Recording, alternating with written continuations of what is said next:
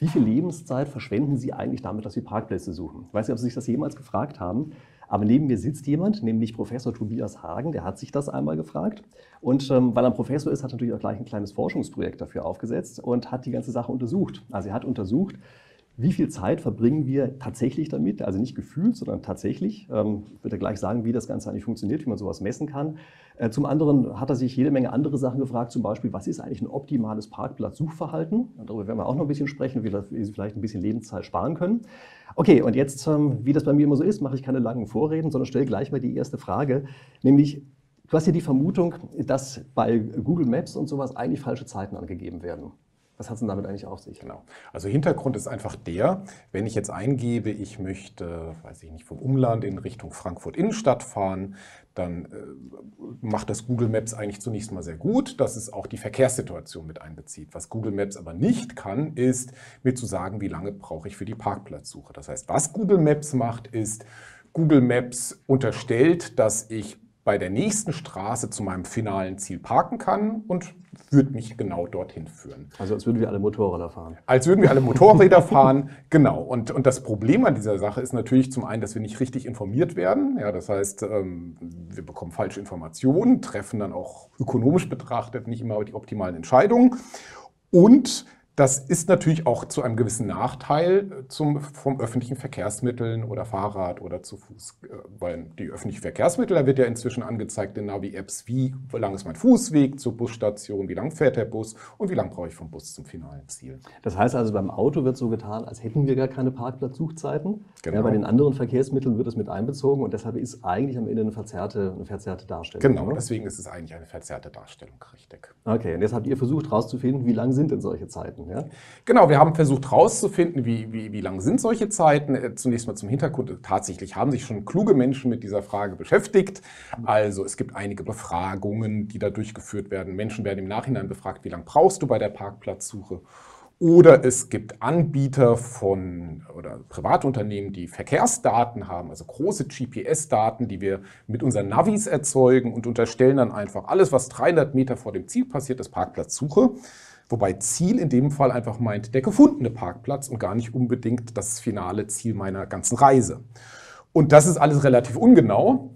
Da kommen wir gleich auch noch darum, da, darauf zu sprechen, warum das ungenau ist. Und dann haben wir eben ein Forschungsprojekt äh, initiiert. Und mit diesem Forschungsprojekt äh, haben wir eine App entwickelt. Und mit dieser App messen wir sehr genau dieses Phänomen Parkplatzsuche.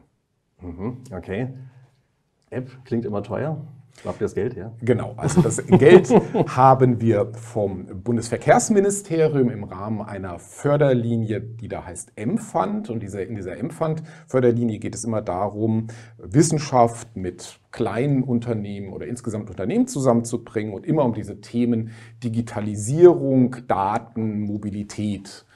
Und ähm, das, also eine Idee dieses Förderprogramms ist eben auch im Prinzip Souveränität ähm, Technologiesouveränität Deutschlands oder dann eben auch im größeren gedacht Europas gegenüber den USA. Denn wir wissen ja, die USA, also Google Maps oder Google weiß vieles von dem, was wir tun und wir wissen relativ wenig. Und dass wir nicht irgendwann alles nur noch in den USA kaufen müssen oder dann vielleicht noch schlimmer in China, gibt es unter anderem dieses Förderprogramm. Mhm. Okay. Übrigens vielleicht ein kleiner Einschub, also für diejenigen von den Zuschauern, die das nicht wissen, das hier ist eigentlich ein Spieltheorie-Kanal. Also ich mache hier normalerweise in irgendeiner Form im weiteren Sinne Spieltheorie-Videos. Äh, jetzt fragt man sich vielleicht ein bisschen, was hat das eigentlich mit Spieltheorie zu tun? Aber das hast du eigentlich schon im Nebensatz angesprochen. Also bei Google Maps, da wird es ja mit berücksichtigt, was die anderen Verkehrsteilnehmer tun. in der Spieltheorie geht es immer darum, was passiert eigentlich, wenn mehrere gleichzeitig Einfluss auf das Ergebnis nehmen können. Mhm. Bei der Parkplatzsuche ist das genauso. Mhm. Und das hat mich bisher auch bei allen Parkplatzsuchmodellen, über die wir nachher noch ein bisschen sprechen, mhm. immer so fasziniert, dass die eigentlich so tun, als gäbe es die anderen gar nicht. Die tun alle so, als würden wir gegen Zufallsmechanismus spielen ja. und vergessen, dass es ja noch andere gibt, die auch die ganze Zeit suchen. Genau.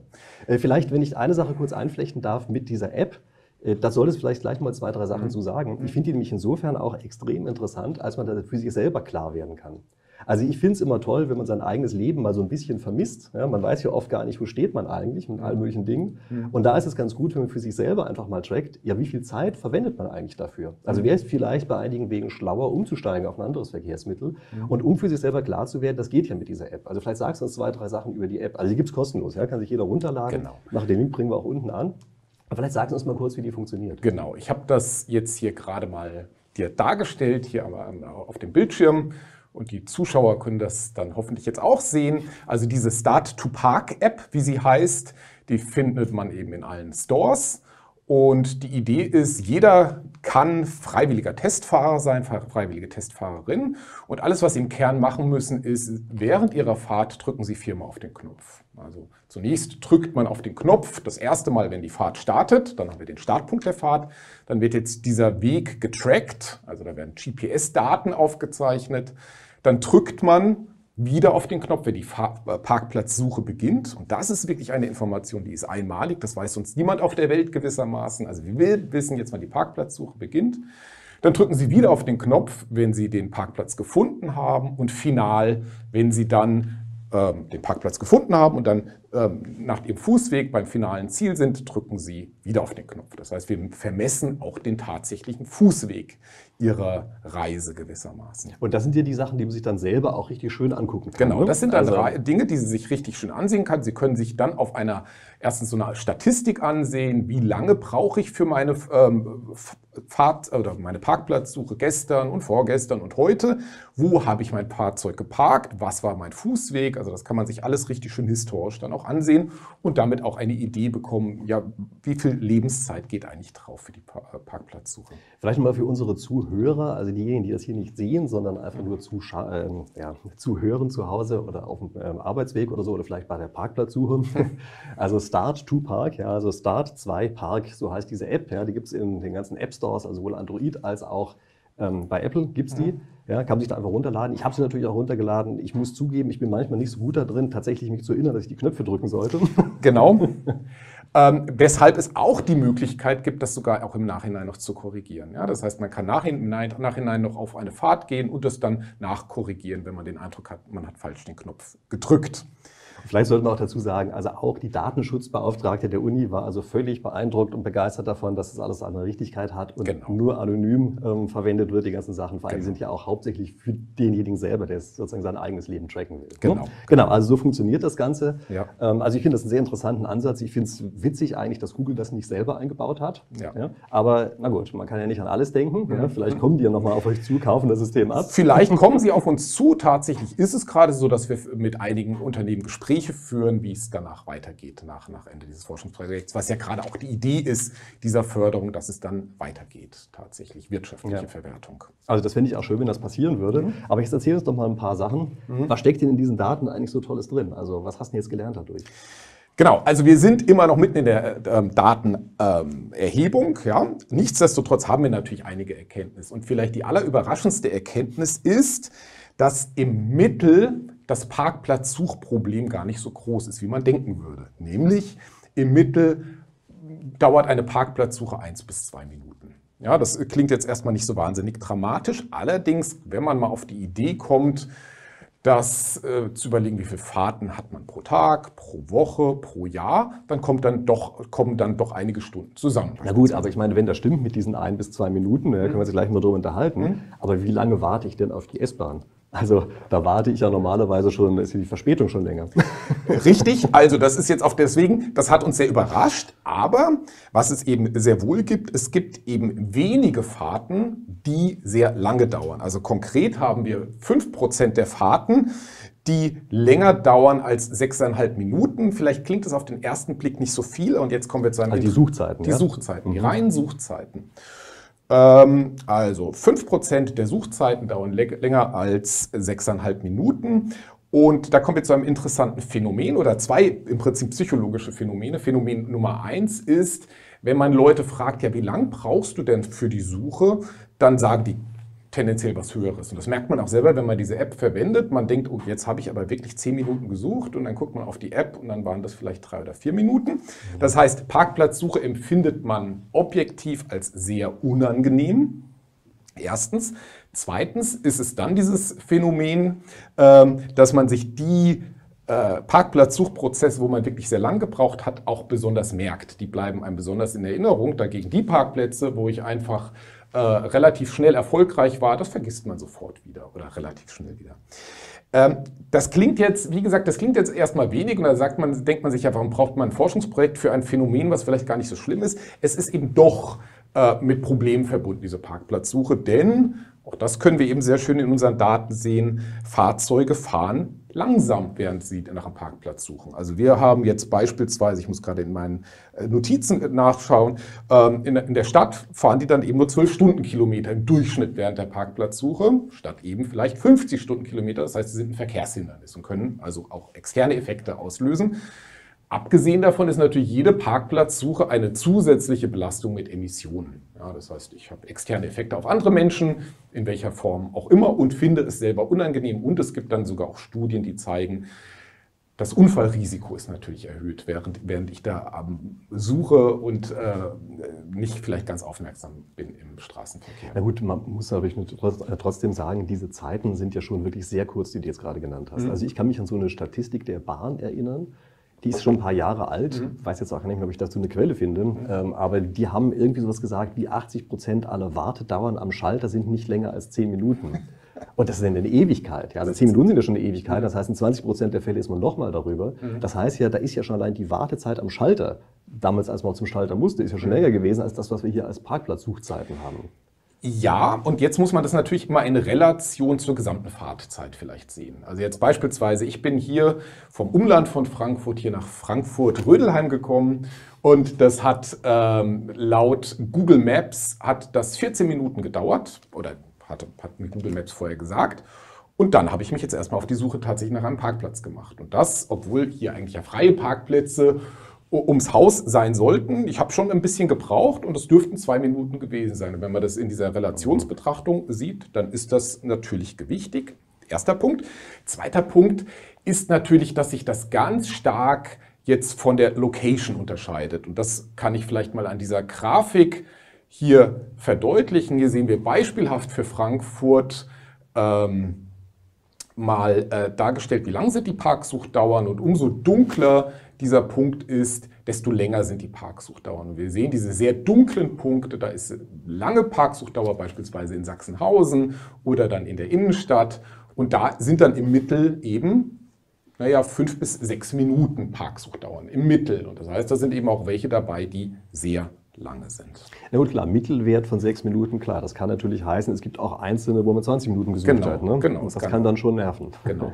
Was ich vielleicht auch noch mal zeige. Ja. ja. vielleicht bleiben wir doch noch mhm. kurz bei der Grafik hier. Ja. Ich finde das eigentlich ganz spannend. Also was wir hier sehen können, ist, dass natürlich in der Stadtmitte ja. es am längsten ist. Das sind diese ganz dunkelroten Punkte. Genau. Das unten rechts, das ist Sachsenhausen, nehme ich an. Ja, genau. Äh, da ist das ebenfalls ganz schlimm. Mhm. Dagegen gibt es diese Randbezirke, also zum Beispiel Eschborn oder mhm. so, sieht mhm. ziemlich gut aus. Ne? Ja.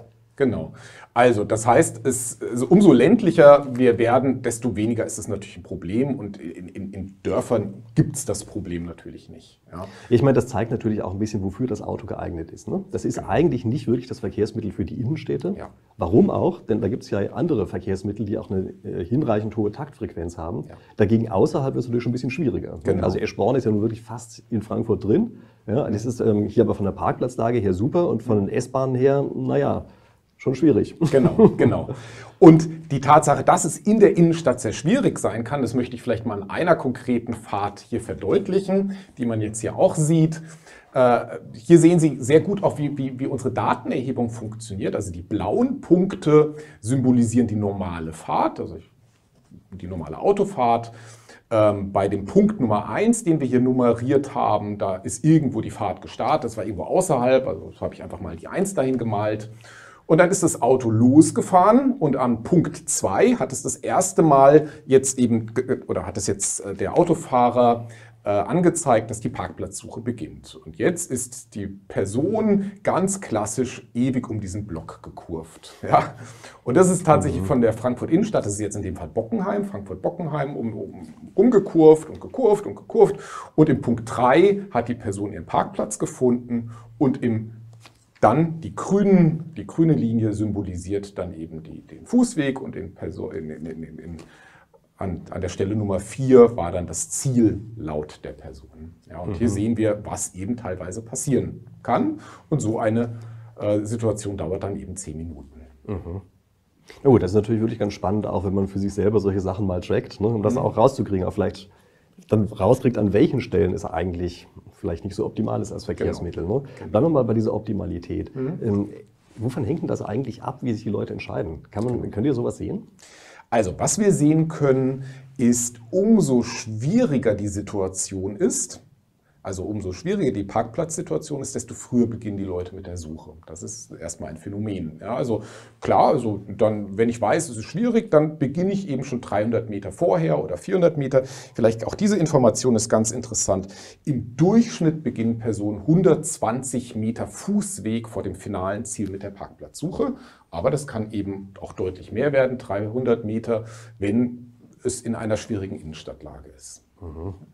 Ähm, das ist beispielsweise ein Phänomen, was, äh, was wir sehen. Dann ist es auch so, wenn ich in einer Stausituation bin, also mich sehr langsam bewege mit dem Auto, ist es auch rational, relativ früh mit der Parkplatzsuche zu beginnen, weil dann ist es ja gar nicht so schmerzhaft in, in Bezug auf meine Reisezeit, dass ich zu Fuß gehen muss. Seht ihr Abhängigkeiten vom Wetter? Wir sehen auch Abhängigkeiten vom Wetter. Genau, also wenn das Wetter schlecht ist, versuchen die Leute, einen Parkplatz möglichst direkt vor der Tür zu finden und beginnen ganz spät mit der Parkplatzsuche. Was dann aber eben zur Folge haben kann, dass man eben mehrmals um den Block fahren kann, muss. Mhm. Okay, also das machen die dann auch, ja? Das machen die dann auch. Das, das, das sehen wir dann auch. Also die beginnen spät mit der Parkplatzsuche und naja, müssen dann eben entsprechend mit der länger um den Block fahren. Mhm.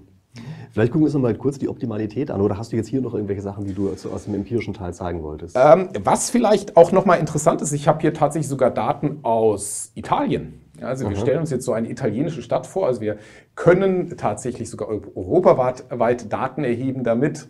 Und das haben wir in dem Fall mal gemacht. Also wir machen nur Auswertung für Deutschland, aber spaßeshalber haben wir, als wir mal in Italien waren, auch in Italien eine Fahrt aufgezeichnet. Und was man hier sieht, also so eine italienische Stadt mit engen Gassen, wo es ganz langsam vorwärts geht, da ist jetzt Folgendes passiert. Die Person, ähm, wie wir hier sehen, hat relativ weit vor dem finalen Ziel, was der Punkt 4 ist, ganz oben links, mit der Parkplatzsuche begonnen. Und warum hat sie das gemacht, die Person? Weil sie genau in dieser Stausituation war. Das heißt, für diese Person war es optimal, die hat gesagt, für mich ist es okay, weit zu laufen, weil ich komme mit dem Auto ja sowieso nicht vorwärts. Und das ist jetzt genau diese Situation, die ich geschildert habe. Stausituation, früh beginnen. Dadurch hat sie den Parkplatz in Punkt 3 gefunden und hat damit möglicherweise sogar die Reisedauer reduziert im Vergleich dazu, dass sie direkt vor der Tür einen Parkplatz gefunden hat, was mit diesem P-Sternchen angedeutet wird. Ja, also wenn sie da irgendwie nur im Schritttempo unterwegs ist, kann es sein, dass ich meine Reisedauer reduziere, dass ich früh mit der Parkplatzsuche beginne. Okay. Naja, vielleicht laden sich ein paar von unseren Zuschauern tatsächlich diese App runter, mhm. können es dann für sich erheben, da haben vielleicht noch ein bisschen mehr Sachen, wenn Leute auch in Italien oder in anderen Ländern Urlaub machen. Ja? Genau. Dass man da mal drauf für, einen Blick drauf wirft, was eigentlich passiert. Ne? Mhm. Ähm, vielleicht mal zu der Optimalität. Ja. Also das ist ja jetzt eine Situation, wo derjenige wahrscheinlich die Gegend nicht besonders gut kennt. Genau. Kannst du was zu dem optimalen Verhalten sagen? Also wie man sich verhalten sollte, um die Parkplatzsuchzeiten zu minimieren? Das ist ganz schwierig. Ich, ich sage gerade jetzt zunächst mal, warum schwierig ist, und dann können mhm. wir ein Stückchen äh, weiterdenken. Also schwierig ist, weil das eben von vielen Einflussfaktoren abhängt. Beispielsweise, wie gut bin ich zu Fuß unterwegs? Muss ich etwas schleppen? Habe ich Kinder dabei? Wie ist das Wetter? Das hat, hat der, also dieses, wie, wie, wie schmerzhaft empfinde ich den Fußweg, hängt ja von vielen dieser Dinge ab. Ja? Genau, wobei man das ja aber einfach zusammenfassen kann zu einem kombinierten Wert der genau. einfach sagt, das sind die Kosten des zu Fußgehens. Genau, das sind die Kosten ja? des zu, zu Fußgehens. Und wie, wie, gesagt, die hängen dann von der Person und der, mhm. dem, dem, Anlass ab. Also kaufe ich gerade eine Waschmaschine oder habe ich eine Person, so, so ein Fußweg von mir. Genau. Ähm, dann, was kann man zur Optimalität sagen? Also was Menschen wollen, ist, sind die Gesamtkosten der Reise von A nach B zu minimieren. Teile dieser Kosten sind die Kosten des Zu-Fuß-Gehens. Ein anderer Teil der Kosten sind die Kosten, im Auto zu sitzen und zu fahren. Und diese Kosten sind vor allem jeweils die Zeitkosten, würde ich mal sagen. Ja, das heißt, es ist recht proportional zur Zeit. Und jetzt. Äh, also wir sprechen hier von ökonomischen Kosten. Von, von ja? ökonomischen also Kosten, indem wir all das mit einbeziehen, also die Zeitkosten, Benzinkosten spielen jetzt keine so große Rolle an der Stelle, äh, Mühe, die ich aufwenden muss, Stress, den, den es für mich bedeutet, also Kosten im weiten Sinne, ökonomische Kosten. Genau. Und jetzt versuche ich diese Kosten zu minimieren. Bei dieser Kostenminimierung versuche ich jetzt eben genau diesen optimalen Punkt zu finden. Was ist jetzt mein optimaler Punkt, dass ich A mit der Parkplatzsuche beginne und dann, wenn ich wirklich einen Parkplatz sehe, diesen auch einzunehmen. Und in dem Moment, wenn ich auf den Knopf drücke und, und andeute, ich beginne jetzt mit der Parkplatzsuche, haben wir auch automatisch die Information, diese Person ist also bereit, so weit maximal zu laufen. Und jetzt äh, haben wir diese Information und jetzt ähm, kommt es jetzt auf den konkreten Parkplatz an, der da frei ist. Nehme ich diesen Parkplatz ein oder nicht? Und das hängt dann wiederum davon ab, ja, ist dieser Parkplatz sicher aus Sicht dieser Person? Was wir beispielsweise auch sehen, interessanterweise, ist, ich habe deine Frage noch nicht beantwortet. Ich weiß, ich deute nur an, was da alles mit einfließt. Wir sehen auch, ist es ein kostenloser Parkplatz oder ist es ein Bezahlparkplatz? Wir sehen beispielsweise, Menschen nehmen dann einen Bezahlparkplatz ein, nachdem sie länger nach einem kostenlosen Parkplatz gesucht haben. Auch da fließen wieder die Kosten ein. Okay, und jetzt nochmal zu der Frage nach dem Kalkül. Also, ich versuche meine Kosten zu minimieren und dann sage ich irgendwann, jetzt beginne ich mit der Parkplatzsuche, so weit bin ich maximal äh, bereit zu laufen. Ähm, und das hängt jetzt wieder auch vom Wetter ab, wie wir gesagt haben. Wenn das Wetter schlecht ist, werde ich versuchen, dann sind die Kosten des zu Fuß gehens sehr hoch, dann werde ich versuchen, bis direkt zur äh, Tür zu fahren. Kenne ich die Parkplatzsituation nicht, dann gehöre ich wahrscheinlich zu diesen Personen, die direkt vors Ziel fahren und erstmal schauen, ja, wie ist denn hier die Situation und dann erst mit der Parkplatzsuche beginnen. Ja, wir können auch unterscheiden, wir fragen die Leute auch danach, kennst du diese Parkplatzsituation hier vor Ort oder kennst du es nicht? Und wir machen tendenziell tatsächlich die Beobachtung, Leute, die es nicht kennen, gehören zu denen, die erstmal vor Ort fahren und dann mit der Parkplatzsuche beginnen. Wobei das auch wiederum von Risikoeinschätzung oder von dem Risiko äh, Freude der Person abhängt. Ja gut, das ist ja immer eine Frage, wie die konkrete Einzelsituation ist. Ne? Also du gehst ja hier davon aus, dass man im Grunde genommen für sehr wenig Kosten mit der Suche am Ziel beginnen kann. Mhm. Und es ist klar, dann fährt man natürlich zum Ziel hin und beginnt dann von dort aus in größer werdender Entfernung nach einem Parkplatz zu suchen. Genau. Aber oft ist das ja nicht der Fall.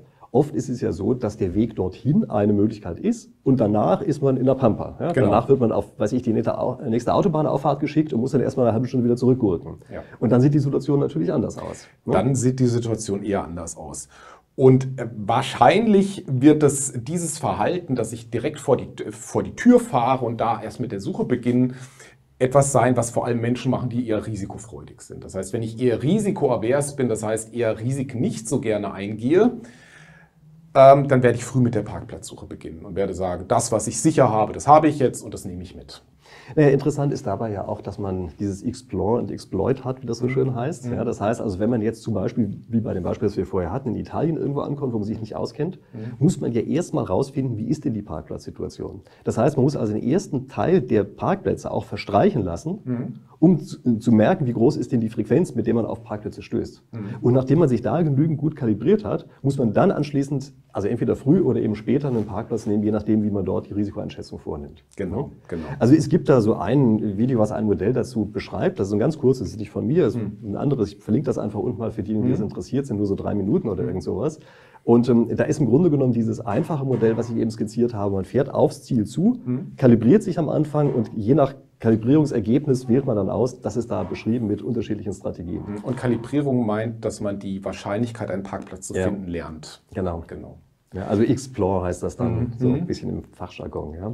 Und Exploit heißt dann, man nutzt halt sein Wissen aus und nimmt den Parkplatz oder lässt es halt. Mhm. Genau, genau. Also das ist eine sehr interessante Unterscheidung. Kenne ich die Situation vor Ort oder kenne ich sie nicht? Wenn ich jetzt beispielsweise die Person bin, die in einem Altstadtviertel, Altbauviertel einer Innenstadt wohnt, habe ich ein, wahrscheinlich große Probleme, jeden Abend einen Parkplatz zu finden, weil auch die, weil auch die Anwohnerparkplätze ja illegalerweise zugeparkt sind.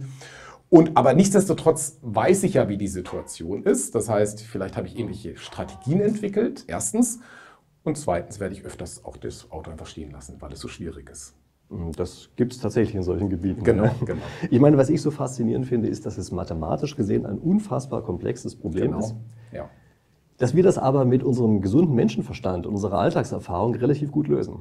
Also es zeigen ja die Daten, die ihr hier auch habt, ja, dass Genau. die Leute sich im Grunde genommen genau so verhalten, wie es auch solche mathematischen Modelle vorhersagen. Ja, Ja. so also äh, daher, das ist wirklich verblüffend, dass wir mit unserem Gehirn sehr gut darauf, darauf ähm, gebaut sind, in solchen Allerweltsituationen zu Optimallösungen zu finden. Ja. Also ich werde hier mit meiner Spieltheorie oft kritisiert, dass es immer heißt, ah, diese Rationaltheorien sind die alle nicht rational. Naja, ziemlich nah dran. Und die mathematischen Modelle können teilweise nur so kleine Ausschnitte abbilden, dass die eben gar nicht mal so fürchterlich nah dran sind. Genau. Und das Interessante, diese mathematischen Modelle sind tatsächlich komplex. Da haben sich Mathematiker und Physiker Gedanken gemacht, schon seit vielen Jahrzehnten. Man kann das beliebig komplex machen und kommt dann zu Ergebnissen, wie du sagst, die eigentlich sehr naheliegend sind oft. Ja.